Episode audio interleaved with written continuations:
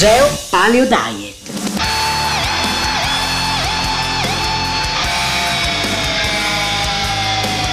Geo Paleo Diet. La dieta del futuro viene dal passato.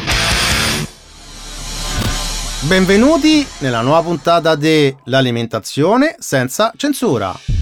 Vitamina D, il nuovo ormone per il benessere. Ci eravamo lasciati all'ultima puntata con tutti i suoi incredibili effetti, specialmente sul controllo del grasso corporeo.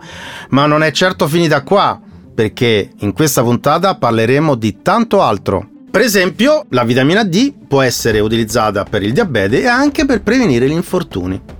Sì, la vitamina D agisce anche sul diabete. In particolare gli scienziati tedeschi del Helmholtz Zentrum di Monaco hanno dimostrato che le persone con buoni valori di vitamina D sono a minor rischio di sviluppare il diabete tipo 2. Lo studio, condotto in collaborazione col Centro tedesco del diabete e l'Università di Ulm, è stato pubblicato sulla rivista scientifica Diabetes Care. Un'altra ricerca ha scovato un'altra sorprendente qualità della vitamina D, cioè la sua capacità di prevenire gli infortuni negli atleti. Michael Scheindel del Summit Medical Group in Madison, Wisconsin, ha scoperto che più dei due terzi di 89 giocatori di football americano NFL infortunati avevano i livelli insufficienti di vitamina D. I livelli di questa vitamina devono essere maggiori di 32 nanogrammi millilitro e ben 27 giocatori avevano livelli sotto i 20 nanogrammi millilitro, mentre altri 45 avevano livelli tra i 20 e i 31,9 nanogrammi millilitro. Per tutti quelli che sono sempre infortunati, e ce ne sono molti, potrebbe essere quindi una buona idea l'integrazione di questa vitamina. Ma la carenza di vitamina D è generalizzata anche nella normale popolazione, tanto che negli Stati Uniti, nonostante il latte sia stato addizionato con la vitamina D fin dal 1922, la rivista specializzata Life Extension ha analizzato 13.892 campioni di sangue tra i suoi lettori e i suoi risultati sono stati assolutamente sorprendenti il 38% dei soggetti aveva i livelli inferiori ai 30 nanogrammi millilitro, mentre il 69% era al di sotto dei 40 nanogrammi millilitro e solo il 14,3% aveva un tasso superiore ai 50 nanogrammi millilitro, cioè quello considerato ottimale per ottenere i maggiori effetti benefici della vitamina D. In Italia, nonostante il sole sia abbondante, risulta paradossalmente che il livello medio di vitamina D nella popolazione sia in realtà basso. Anche perché non esistono in commercio prodotti fortificati con questo micronutriente, come avviene invece in Nord Europa e negli Stati Uniti. Nel nostro paese, e solo per i bambini, per evitare il rachetismo, viene venduto dell'olio addizionato con vitamina D, ma per adulti nulla. Riassumiamo i benefici della vitamina D. La vitamina D agirebbe come un vero e proprio ormone su tantissime e fondamentali funzioni del nostro organismo, quali scheletro, salute delle ossa, previene l'ostopenia, l'ostoperosi, l'ostomalacia, rachitismo e fratture. Salute cellulare. Previene certi tipi di cancro come quello alla prostata, al pancreas, alla mammella, ovaie e colon. Previene malattie infettive e infezioni al tratto respiratorio superiore, asma e disturbi respiratori.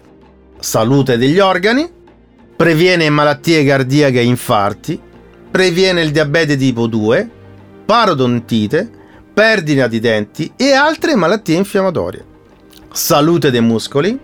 Supporta la forza muscolare. Salute del sistema autoimmunitario. Previene la sclerosi multipla il diabete mellito di tipo 1, il morbo di Crohn e l'artrite reumatoide. Salute del cervello, previene la depressione, schizofrenia, morbo di Alzheimer e demenza. Salute degli stati d'animo, previene il disordine affettivo stagionale, la sindrome premestruale, i disturbi del sonno e aumenta il senso di benessere. Ma quali sono i livelli ottimali di vitamina D nel sangue? Il dottor Olick del Boston Medical Center è una delle massime autorità mondiali nello studio di questa vitamina. propone questo barometro di riferimento per ottenere i massimi risultati. Andiamolo a vedere. Meno di 20 nanogrammi millilitro è deficienza. Tra i 21 e i 29 nanogrammi millilitro è insufficienza. Fra i 30 e i 100 nanogrammi millilitro è sufficienza. Sopra i 150 nanogrammi millilitro è intossicazione. Tra i 40 e i 60 nanogrammi millilitro è ideale fra i 75 e 80 nanogrammi millilitro sono invece indicati per sportivi e malati di patologie autoimmuni. Secondo il mio parere, tutti, anche sedentari, dovrebbero avere invece questo valore di 75-80 in quanto è stato calcolato che è il valore medio di un individuo esposto al sole per diverse ore al giorno. Esattamente come succedeva in Africa nella nostra evoluzione, dove per di più non avevamo praticamente vestiti. Per raggiungere tali livelli, la maggior parte delle persone deve assumere 10.000 unità internazionali di vitamina D al giorno assieme alla vitamina K2 e MK7, fondamentale per la corretta ripartizione del calcio. Nella letteratura mondiale i casi di tossicità legati a questa vitamina sono rarissimi e tutti risolti semplicemente non prendendola più e con nessuna conseguenza permanente. Del resto, avete mai sentito che qualcuno è stato male per la troppa vitamina D? E soprattutto, avete mai conosciuto uno che ha avuto problemi per qualunque altra vitamina? Il problema è quando sono troppo basse, non certo quando sono alte. In definitiva, anche se siamo in perfetto geopalo style, mangiando frutta, verdura, carne, pesce e frutta secca, potremmo lo stesso avere problemi in quanto non era prevedibile per l'organismo l'assunzione supplementare con il cibo di vitamina D, visto che per milioni di anni l'abbiamo prodotta in quantità industriale con lo splendido sole africano. Quindi per ricreare il più possibile quell'armonia di condizioni è assolutamente essenziale prendere più sole possibile durante l'estate, in modo da fare un'adeguata scorta per l'inverno e o assumere cibi ad alto contenuto di vitamina D come per esempio l'olio di fegato di merluzzo, i pesci grassi come il salmone e le aringhe, il latte e i suoi derivati, le uova, il fegato e le verdure verdi. Ma c'è un problema. È evidente che l'olio di fegato di merluzzo sono decenni che non viene più somministrato perché ha un sapore agghiacciante.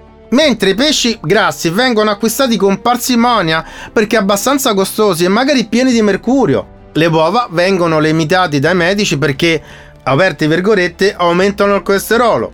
Ma lasciamo perdere.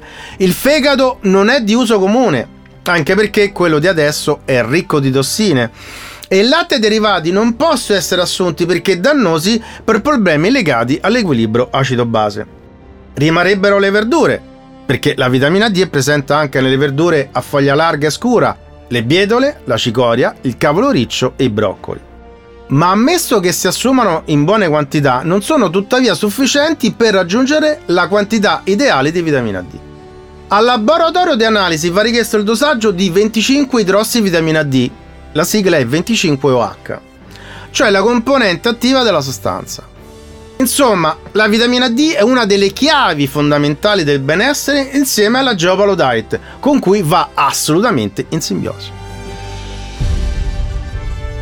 Per finire, la vitamina D è assolutamente straordinaria, ma per essere assorbita e per collaborare in tutte queste funzioni corporee straordinarie ha bisogno di un'altra vitamina che si chiama vitamina K2.